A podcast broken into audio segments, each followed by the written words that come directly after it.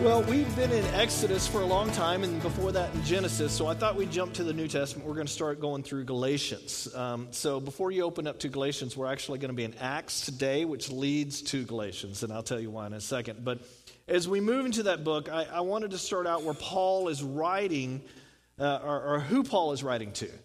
Uh, and that's why we're going to go to the book of Acts in Acts 13 you know, Paul and Barnabas, uh, they began the book of, of Acts, or I don't know if you know much about the book of Acts. The book of Acts is, is right after Christ, uh, uh, Christ uh, passes away.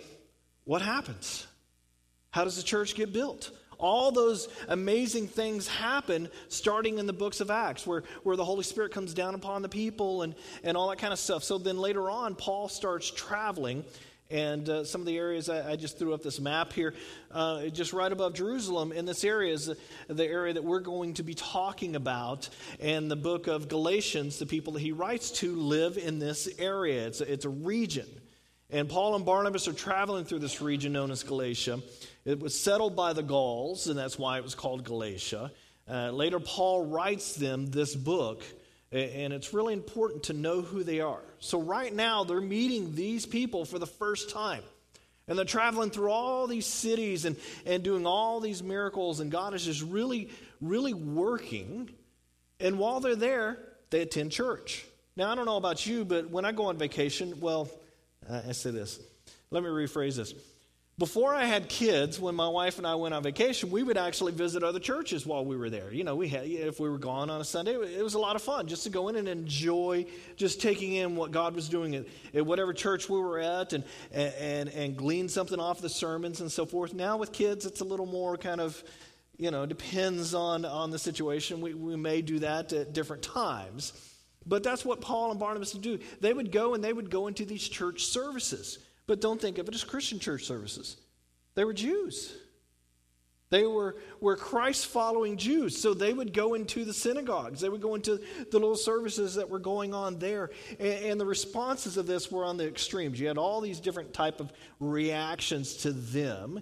And what's interesting about these guys is they're not teenagers. These are middle-aged guys, and I dare say something like my age. it's getting there, you know hitting 49, almost 50, you know. Don't tell my wife she's hitting 50 this year, but don't tell her. So, you know, I won't say that she's older than I am, but, uh, you know, okay, by five months, but still, you know, we have to got to get that jab in there. We love each other enough to do that. But, you know, these guys should be settled down. They should be taking care of their families, not young bucks anymore, in a sense. And here they are. They're excited to do this. They've taken a step out on faith, and they're traveling around for the Lord. So let's pick it up in chapter 13, verse 49 of Acts. It says, The word of the Lord spread through the whole region. But the Jews incited the God fearing women of high standing and the leading men of the city. They stirred up persecution against Paul and Barnabas and expelled them from the region. So they shook the dust from their feet in protest against them and went to Iconium. And the disciples were filled with joy and with the Holy Spirit. So, what is happening here is Paul is, is going to these Jewish people, um, and, and you have some Jewish people who are following Paul and Barnabas around. They're totally just following them, and they're causing trouble. So Paul and Barnabas come into this town and, and, minister to people, and other groups are, are following them into the town and opposing them. And, and you know, i think of today's political climate, okay? you can't go anywhere, no matter what political side you're on, and go somewhere in a public forum without somebody from the opposing team, in a sense, coming and saying something, right? Am I Maybe you don't watch news. Okay, maybe that's probably good if you don't. But, you know, the, kind of the same concept, but on a religious standpoint. So, you know, now not all the Jews were against them, but many of the Jews had come to know Jesus. I mean, look at Paul himself. He, you know, an original disciple, uh, all the original disciples were Jewish. And next week we're going to talk a little bit about Paul's conversion as we go into Galatians. But but you know, all these original original Christians were, were first Jews. So let's not get the idea that the book is anti-Jewish. It just all comes to a head in, in Acts 15 and, and what, uh, what Jesus is trying to do. But now they're coming in and, and they've stirred all these people up. and you know they take legal action against Paul and Barnabas actually and expel them from the city. And it says that Paul and Barnabas shook the, dirt, uh, the, the dust from their feet and moved on. This is a kind of a Jewish tradition, kind of a tough situation. You're in the middle of a tough situation. Our problem is we like to carry one situation into another situation. You know, that's the American way, right? No, it's really the human way. Maybe it's church. We take from one church and we're really irritated and we decide, okay, Uh, this is not where I can worship. I need to go somewhere else. And, and then we take that, that same attitude and go into a new church and bring that attitude with us, which can be difficult, right? It can cause problems in the new place. We do this with our family. We're upset with one family member. What do we do? We go to the other family members and start talking about it, right? We, we bring that situation in there. It can be work, it can be school, it can be all these different things. Well, a Jewish, tra- sorry, Jewish tradition would be to, to shake the dust off your feet. In other words, let me get rid of it. You know, you get something on your shoe and you're just like, get it off, get it off. So it gets off. And you move on, you move forward. In other words, you're not taking the same situation into another. This would be a good thing for us to learn. To say this experience has hurt me or contaminated me. And therefore, I'm shaking the dust off my feet so I can move on. Moving on is going forward. It's not staying in the same place. Because I guarantee you, if you stay in that same place with the same attitude, you will never grow in the faith that you want to go uh, to grow in. You will never deepen your relationship with the Lord if you continue to allow that, whatever experience it was, to haunt you through life. Because I guarantee you, everybody here has had some hurt in, in their life. I mean, I could ask you to raise your hands, but you would all raise your hands. Well, you're the pastor, Alan. You don't have hurts. Well, give me a break. I'm a human just like you. We all have things in our life that have hurt us, and we can either put those on our back and carry them through life, or we can shake the dust off our feet. We need to get to a situation where we can close that situation and not take that pain on. And, and, you know, not take the thoughts um, with me like, like, you know, we need to have an attitude of, I'm just not going to talk about this anymore. We call that gossip, but, you know, we don't want to be, you know, we don't want to be told that we're sinning or anything. So let's just not talk about it. You know what I'm saying? So, so the question is, what do you talk about all the time that maybe you need to shake the dust off? You need to, to go to God and say, I give this to you. I'm going to leave it right here. And then when I leave, I'm not going to be talking about it anymore. And I'm not going to be thinking about it anymore. And over time, the Lord will just take that slowly out of your mind. Take it out of your mind. That's a good thing. To be able to move on. It's important for us to move on, to end it, to shake off your feet and move on. Very healthy thing to do. So they move on and they end up in Iconium. And this is the area of Turkey, that region right there. Nice little uh, uh town. It's still in the same spot, you know, roughly about 50,000 people. And it says here at Iconium, Paul and Barnabas went as usual into the Jewish synagogue. There they spoke so effortless, uh, uh efficiently that a great number of Jews and Gentiles believed. So here you have a whole bunch of Jews and Greeks who are believing. Okay, so you have all these, uh, you know, they've become Hellenized, so they're all kind of Greeks. They're kind of a, a mixture of all this, and they start believing. And all these Jews uh, is what we call Masonic Jews, okay, uh, or Messianic Jews. In other words, Christian Jews. An ex- exciting thing growing up, you know, their whole life. They've been reading the Torah. They've been going, you know, through Bar Mitzvah. That's the idea of learning the Torah enough to the point where they're an adult and they get they get baptized in a sense and after that, they start answering for their own actions. Uh, I think we, you know we expect now like 30 year olds to finally answer for their own actions.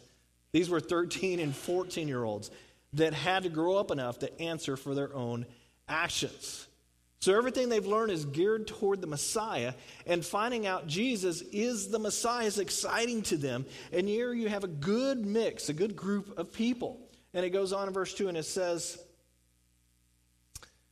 but the Jews who refused to believe stirred up the Gentiles and poisoned their minds against their brothers. So Paul and Barnabas spent considerable time there speaking boldly for the Lord. Now, what caught my attention here is the fact that they don't do what? They don't just shake off the dirt off their feet and leave. You see, sometimes it, we, we, need to do that. That situation where it's hurt us, where we just got to go, I'm, I'm done with this situation. I need to walk away from this situation. Other times we have to stand firm in what we believe and say, no, this is what I'm trying to say here, and this is what they do. They don't just leave every time it got tough. That would just be running away, and that's also a negative thing in our life if we run away, you know, every time something happened. But they stayed until it was time to go. So they could teach the young guys, they could teach the young people. And these are the people who they're going to write the book of Galatians to. It says, it goes on, it says, the Lord who can confirm the message of his grace by enabling them to do miraculous signs and wonders. And this is how the Lord operates. See, our job is not to grant the signs and wonders. That's the Lord doing that. Our job is to present the grace to others. So we're not responsible for the signs and wonders. We don't have to work up to, you know, to get the Holy Spirit. We don't have to be out there screaming in the name of Jesus and knocking people over and stuff. That's God's role, okay? Our our role is to point toward the Lord, saying he's the one that can heal you. He's the one that can get you through the situation. He is the one who gives you true life. That's our job. So we don't make up this mumbo jumbo about healing, you know, someone's marriage or bringing, you know, or, or, bringing God into the situation or helping with some finances. Our job is to point them back to the Lord and tell others that He can help them. We say, Lord, I'm yours. That is our job. So we pray, believing that the Lord is there to help. And in this case, and uh, you know, with any case that there's a decision, a decision to be made, you know, in a crisis, we should gather up and we should pray. Whether it's financial, or whether it's family, or whether it's friends, whatever it is, and we plug people into the grace of God. So if you're in need of a miracle today, what should, what should you be doing? Praying. That's right. You could be the next sign and wonder in this body. We like to rate miracles, don't we? Healed marriage. Yay, that's really cool. Cured of cancer. Wow. You see my point? Where God gives us miracles all the time. We just have to open our eyes and look at it. We need to see the signs and wonders that the Lord gives us. I believe they happen a lot more than we think. We just have to open our eyes and view them and see them. So, like getting out in nature and opening your eyes to this creation. I mean, this creation is nothing like the original creation. Isn't it amazing?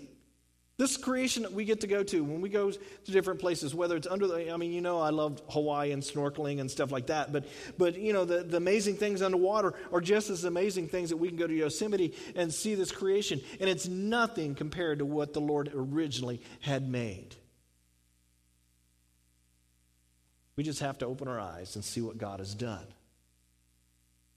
Verse 4, it says the people of the city were divided. In other words, everybody's talking about what's going on. Some sided with the Jews, other with the apostles.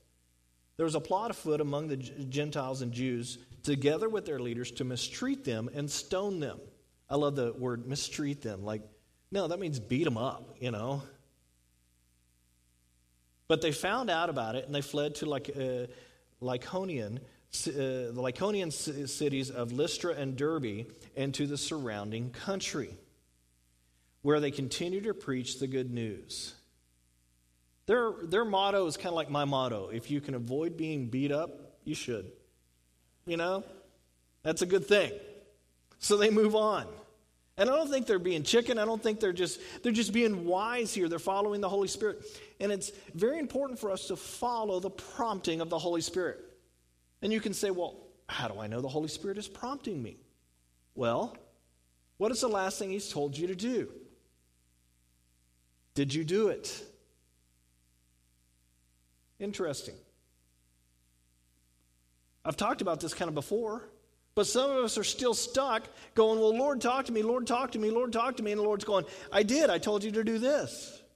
When we got back from Yosemite, I got everything out of the car except for everything that was in Brandon's seat, you know, my nine year old.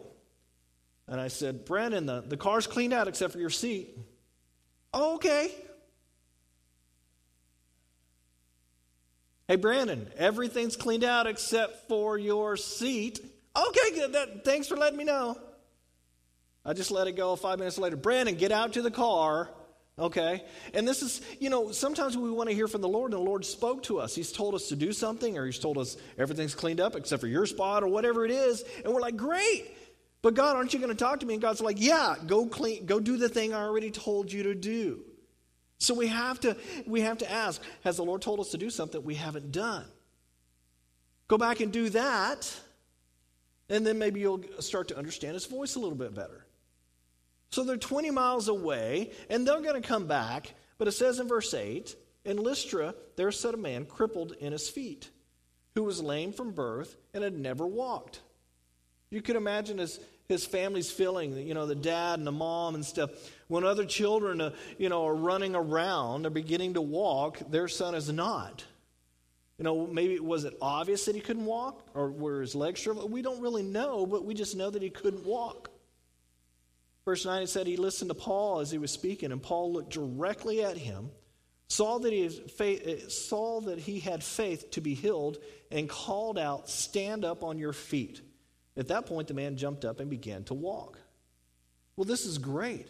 I mean, Paul's discernment about this guy, this is a miracle in, excel, uh, in itself. How did Paul connect with this person? How did Paul know that this person needed to be healed?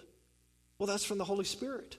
As Paul knowing the, the voice of God and being able to, to ascertain, okay, God wants me to say this, God wants me to do this. I see that you have faith, you need to be healed. Paul doesn't go, well, I just hope it happens for you. No, Paul gets up, you know, he, he tells the guy, stand up and walk. We need to activate our faith sometime. Paul gets to, to get uh, this guy to do this, and it's exciting to be used by God. If you've ever been used by God in one situation or another, but, but um, you know, it's exciting, but imagine yourself as the guy. Be that guy for a moment. Be the one who cannot walk. And then comes the time when the Lord says, Get up and walk. Do you have enough faith to get up and walk? Do you have enough faith? Well, some of us go, well, you, not that simple. Do you know how old I am? I mean, I haven't had the use of my legs. I'm not a child anymore. I don't know how to walk. My legs have never worked. I mean, I'd be in physical therapy for years for this to happen. Paul, you know, says, How about try to stand up? Instead of standing up. Just try. No, Paul doesn't do that. But us in the 21st century, we would do this. Well, well Paul, my inner child was also crippled. I'm going to need counseling to go I mean, years of counseling to go along with this, you know? That's how we think. But the Lord comes and says, It's time for you to stand up and walk. And we can either use an excuse or we can stand up and walk, whatever the situation is. And we say, Lord, this is impossible. And He goes, No, it's, it's not impossible. I can do miracles. You can be a part of that miracle. Maybe the Lord's talking to you today. Maybe you're the one that, that, that's stuck and is afraid to take that step of faith. Why? because we're afraid. Maybe it's because we don't recognize the voice of God. Or maybe it's just wishful thinking on our part. Or maybe we've asked him before and he said no. See, we just didn't realize he was saying not yet. Or maybe we think we're just wrong. Even if all that is true, wouldn't it be worth the risk to say to the Lord, Yeah, I think it's impossible, but I think with you, I think with you, you can heal my family. I think with you, you can heal my health. I think with you, you can heal my job or my finances. It is out of control, and, and maybe you feel the Spirit of God is prompting you right now, and, and you think maybe He's talking to you. Well, you know, you don't have to, you know, you don't want to be the roadblock to what God is trying to do in your life just because you think you're going to look silly or stupid. You know, it, it's not silly to have faith, it's not silly to, to trust in the Lord. The news media may make fun of you, the world may make fun of you, but that's because they don't believe. So they think it's silly. but it's not. Take whatever steps you need to take in whatever situation it is so you can rise and you can walk. And one day, God can do the miracle in your life right then and there. Now, just for kicks, how many of you feel maybe the Lord is speaking to you right now? Yeah, I see some hands. That's right. The Lord can heal whatever's going on. But repeat after me I promise to obey the Lord. Why don't we all say that together? I promise to obey the Lord. Yeah, we kind of half hearted said, said that, didn't we? How about we try it again?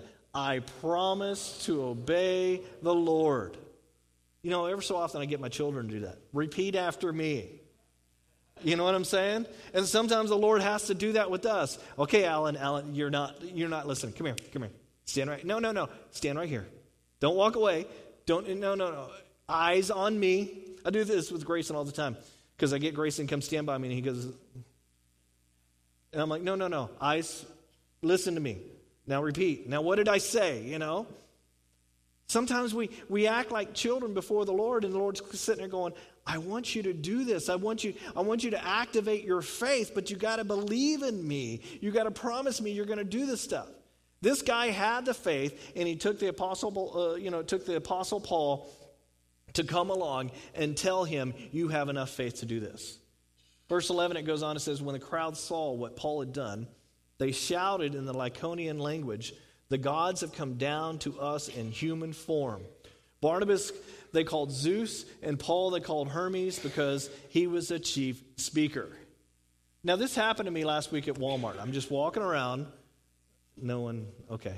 I thought I'd throw that out there, but you know, Zeus and Hermes, they're the Romans' god that, you know, of Jupiter and, and Mercury. Now, why are they doing this? Well, this region has a, uh, has a legend that uh, and they had a uh, they had temples all over the place, and they had a temple to the god of Zeus, the god Zeus there, you know, the false god. But it revolved around their life, kind of revolved around these temples and everything. And they have two trees that were growing in front of the temple, and according to to legend. One was named after Zeus, and the other one was named after Hermes because they, they both visited the temple, okay? And, and no one was nice to them except, the, uh, the, except this couple uh, Philemon and uh, Baucis. So they, so they left and they blessed this couple, and it turned their, their cottage into this temple. I mean, you see how convoluted it all gets, okay? You know, and, and so when the couple died, it, it turned these couples into trees. So you have Zeus and Hermes, you know, the trees, you know, uh, and these two people. It's just all weird. But uh, everyone else turned into frogs, they said. So, I mean, you can see how it just kind of gets convoluted. So, what is going on here is they, they aren't going to take the same chance. They're like, I'm not going to be turned into a frog. Hey, these guys, they, they did something. That, that must be Zeus. That must be Hermes. Let's, let's, let's worship them. So, they, they think there's uh, Zeus and Hermes there. In verse 13, it says the priest, uh, the priest of uh, Zeus, whose temple was just outside the city, brought bulls and wreaths to the city uh, gates because he and the crowd wanted to offer sacrifices to them. But when the apostle Barnabas and Paul heard of this, they thought, this is great. This is going to be awesome. Get some credibility here. Maybe people will start listening to us. We'll get a TV show out of it. You know, maybe more people could see. No. They said they tore their clothes and rushed into the crowd shouting, Men, why are you doing this? You know, it took Paul and Barnabas a while to figure out what was going on. Why? Well, you had a language barrier. You ever gone to another country and, and you think you're tracking to what people say, and then you realize, I have no clue what they just said, you know? It's, it's just awesome. so the language, and they say, We too are only men, human like you. We are bringing you good news, telling you to turn from these worthless things to a living God. And what they're saying is very offensive.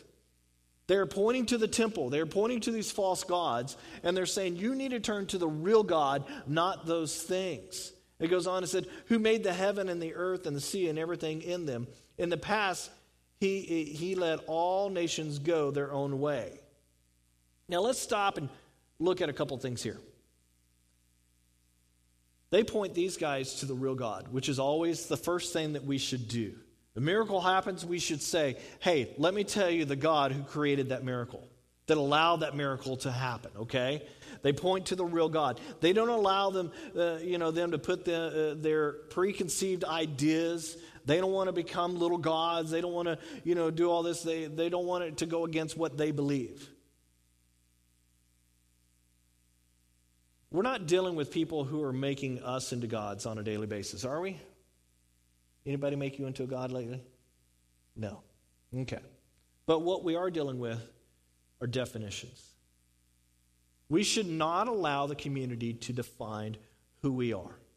We should not allow anyone to say, We know who you are and why you are here. This is what the media is doing, and I'm not trying to be anti media and all that kind of stuff. I'm just saying this is what the world does. They try to define you as a Christian, as this is who you are and this is your attitude. You hate everybody because you believe in that God. You hate everybody because the Bible says this. So therefore, you believe it. So therefore, you must have hate in your life. Now, as Christians, should we have hate in our life? No. What is Paul going to say over and over and over? Grace and mercy. Paul understood grace and mercy. And we're going to talk about that next week a little bit. How Paul went and persecuted people and killed people in the name of God, which he was wrong. And Christ still came to him and said, You are now my apostle. Paul understood grace, so therefore he could go out and tell people about grace and the amount that God has for them. But out in the world, we say, brother, you need to be sanctified. You, you know, are you saved? Is is the Spirit, you know, talking or, or is it the flesh? And we start speaking all this Christianese that people don't understand. So Paul and Barnabas, they're talking to, to Gentiles that don't understand these, these words that people are using. So what do they do? They talk about God in a different way so Gentiles could understand about God. We have to figure out how do we explain to the world about God in a way that, that maybe is not so offensive. And I'm not talking about watering down the gospel. We need to get into word and we need to say, this is what we believe, this is what we do not believe, because the word of God says it. Okay, I didn't come up with this stuff. God is God, and He's the one that gets to choose what we should believe in, okay? So if I say I'm a follower of that God, I have to follow what God has written. But we got to do it with grace, we got to do it with mercy. We don't have to have a Bible in our hands to lead someone to the Lord. We need to show them that God exists, show them creation because He is the creator. Most people believe that something created this world, okay? One way or the other, something happened and it was created. But, but, you know, this is the progression that Paul will use over and over and over. He will say there is a God, but it's a God that's unknown to you that created this. This God is the creator of everything. And then eventually he'll get to a point and he says, Now let me tell you about Jesus. The same God came down to this earth. Is God coming to have a relationship with us because God is so holy, he can't be with us. So therefore, Jesus makes us holy, so therefore we can be with God. You, you see a progression there. This is a gospel, a gospel message without us, you know, shouting through John 3.16 in somebody's face, okay? And or, at the game, we always got to have the John 3.16 at whatever game, you know. My brother, he sent me a picture this morning, and I'm like, well, why aren't you in church? But that's a whole other thing. He's at NASCAR in Florida, okay? Uh, it's his first NASCAR he's going to, and I'm sure somebody's going to have a John 3.16 sign somewhere, you know? Let's not shove the Bible down people's face. We can do it in gentler ways by showing grace and mercy and love to other people. He goes on and says in verse 17, Yet he has not left himself without testimony. In other words, he just didn't create and leave. Our God is involved. He has shown kindness by giving, uh, uh, by giving you rain from heaven and crops in their seasons. He provides you with plenty of food and fills your hearts with joy. In other words, God is alive. He is our creator. He is merciful. He is patient, and He is a provider. Even though, uh, even with these words, they have difficulty keeping the uh, they had difficulty keeping the crowd from sacrificing to them. I mean, these guys, you got to love them, right? Then some Jews came from Antioch and Iconium and won the crowd over. They stoned Paul and dragged him outside the city, thinking he was dead. Wow. Now, we don't have people going around stoning us, do we? In parts of this world, you still do. If you're a Christian in some parts of the, the Middle East and, and so forth, I mean, they'll stone you. Here, Paul, they thought he was dead. It says in verse 20, but after the disciples had gathered around him. In other words, you had Eunice there, you had Lois there, you had Timothy. Uh, so grandma, mom, and son. He got back up, or he got up and went back into the city. This guy's incredible. They stone you till they think you're dead. They drag you out of the city. You can't get up. And when you know they go back into to the city, you get up and you follow them. I mean, this is one tough dude, right? in his 50s. I'm sitting there going, somebody stoned me, I'm probably going to lay there for a while, you know? Man, this crowd tried to defy him, and he got back up. He didn't allow it. They tried to stone him the next day. He went right back in there again. You know, sometimes this is what leadership has to do. And when you are in leadership, in whatever position of leadership you're in, you can't allow the crowd to determine what to do all the time. You can't have approval, uh, you know, issues if you're going to be a leader. Well, I mean, you can have them, but you'll have to deal with those approval issues. You know what I'm saying? You can't be a leader because you want to be liked. You can't be a parent and want to be liked. Because sometimes you got to come down and say, no, I'm the parent, you are the child. Now, how many of us growing up hated that? You know what I'm saying? You you're shaking your heads. You don't have to raise your hand, but you understand what I'm saying. You hated it when your parents parented you, and you just because you wanted to do what you wanted to do. But sometimes parents got to be the parent. The leader's got to be the leader. Because half the time it'll be fun, and half the time they'll question why you're even in the leadership position.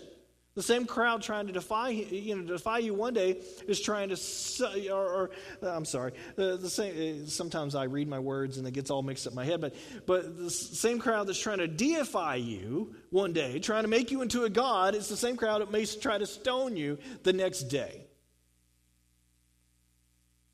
You know, it's very important to turn your back on the crowd to lead the orchestra. You can't be watching the crowd and lead the orchestra at the same time. You have to do, uh, you know, you have to do that if God has called you to lead in certain areas. Now, this doesn't mean you ignore people, you get advice, but it's not for approval. This is why someone going into marriage thinking, well, they will make me whole now. They will correct my faults. Are you going into the marriage going, well, you know, I'll correct this area in their life. Well, no, they're usually already solidified in whatever area it is, and you're just going to have to deal with it in marriage, you know? Leadership can be a lonely place at times. If you've ever been a leader, you understand that. But only if the person is not in the Word and not spending time with the Lord. Because the more time you're with Him, the less human approval you are going to need. And that's when you're able to lead. That's where, you know, where really God can take the lead. And we're like, well, Lord, this is, you know, is this how you treat your friends? So if you crave leadership, you have to, you have to pray about it. If you are in leadership, you have to, to know who you are in the Lord first. The way to figure it out, if I'm accepted, is to figure out if I'm accepted in Christ. It goes the same for approval. So whether it's, you know, talking about working with children or junior high or high school or, or men's ministry or women's ministry or heart ministry or anywhere else, you've got to deal with your approval, uh, you know, approval issues the way these guys did. They threw out the high grades and the low grades in order to get to the curve, in a sense. Crowd stones them, they go back. Crowds deify them, they rebuke them. Why?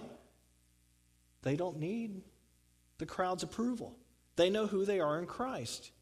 Most of us deal with our approval issues, you know, uh, or most of us have to deal with our approval issues because of our parents, right? Now, I'm not a blame the parents type of guy, but this one issue is connected in how much your parents said good job. Okay?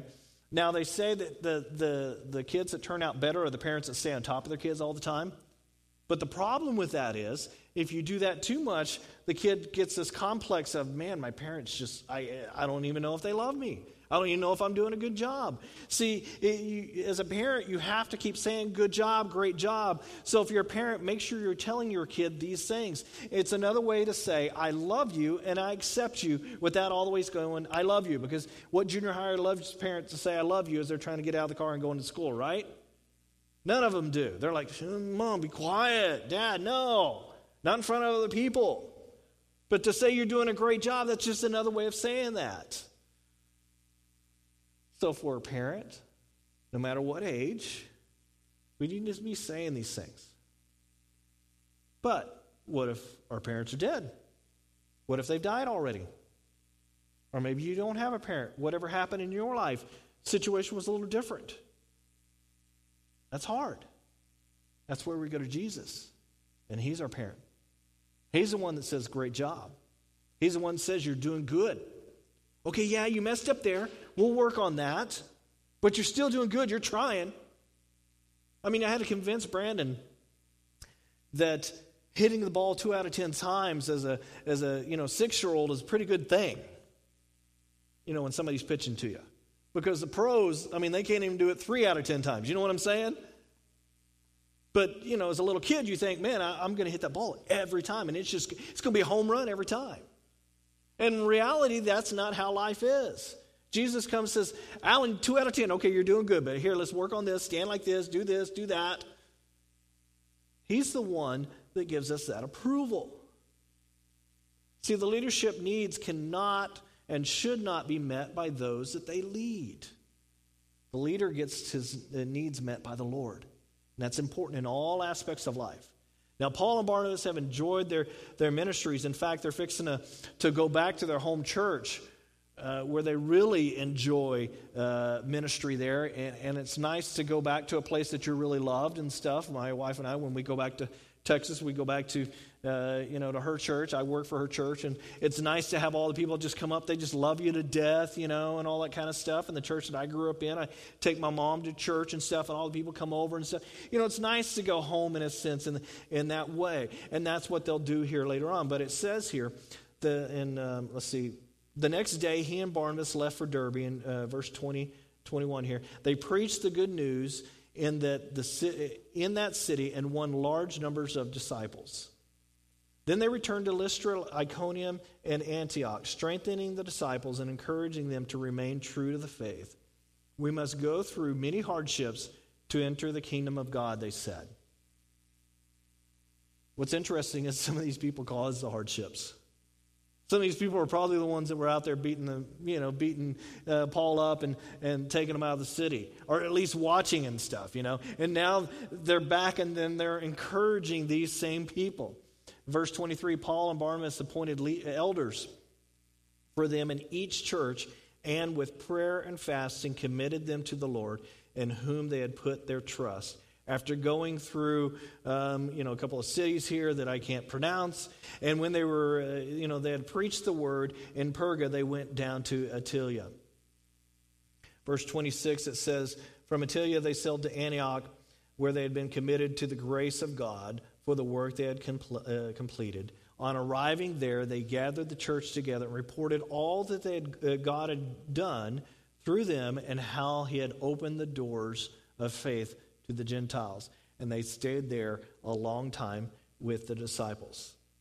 So through this time, now we only hit a little bit, a bit of it, but they traveled 18 months on what they call what you would call Paul's first missionary journey, telling people about Christ. They traveled over 14,000, I mean 1400, not 1000, 1400 miles by foot, by boat, and by horseback sometimes. Met all kinds of people and they shared the gospel wherever they went. And now they're back home and they're going to stay home for about a year in their fellowship. And this is where Paul starts to sit down and starts writing a book to the, uh, to the Galatians. He writes to his friends, he writes to the leadership. and he gives them great advice. He reminds them of the grace and mercy that he received that they should be giving to other people, for them to step out in faith. They're writing people who saw great and wonderful miracles, and, the, and he's reminding the, them that those miracles didn't come from Zeus and Hermes. They came from the creator of this world, the God of the universe, and Jesus Christ. And that is what he's going to do through the book of Galatians that we will enter into next week. So why don't we, uh, why don't we pray? Lord, I just uh, I thank you for the words of Paul. I thank you for the ministry of a man who at one point uh, hated the people that represented you, that literally killed people who represented you. I thank you for your, your mercy and grace to him that you met him on the, on the road, the Damascus Road. That you showed him how he was persecuting your people and what a difference it made to this world. Our church would not be here today without the man that we know as, as of Paul. Because of him, the Gentiles came to know you, Lord, and we're so thankful for that. We pray as we get into the book of Galatians that you remind us that you are in charge and you want us to give the same grace and mercy to others that you have given to us. Now the Lord bless you and keep you. The Lord's face shine down upon you. May he bless you in your walk. In the name of the Father, Son, and Holy Spirit. Amen.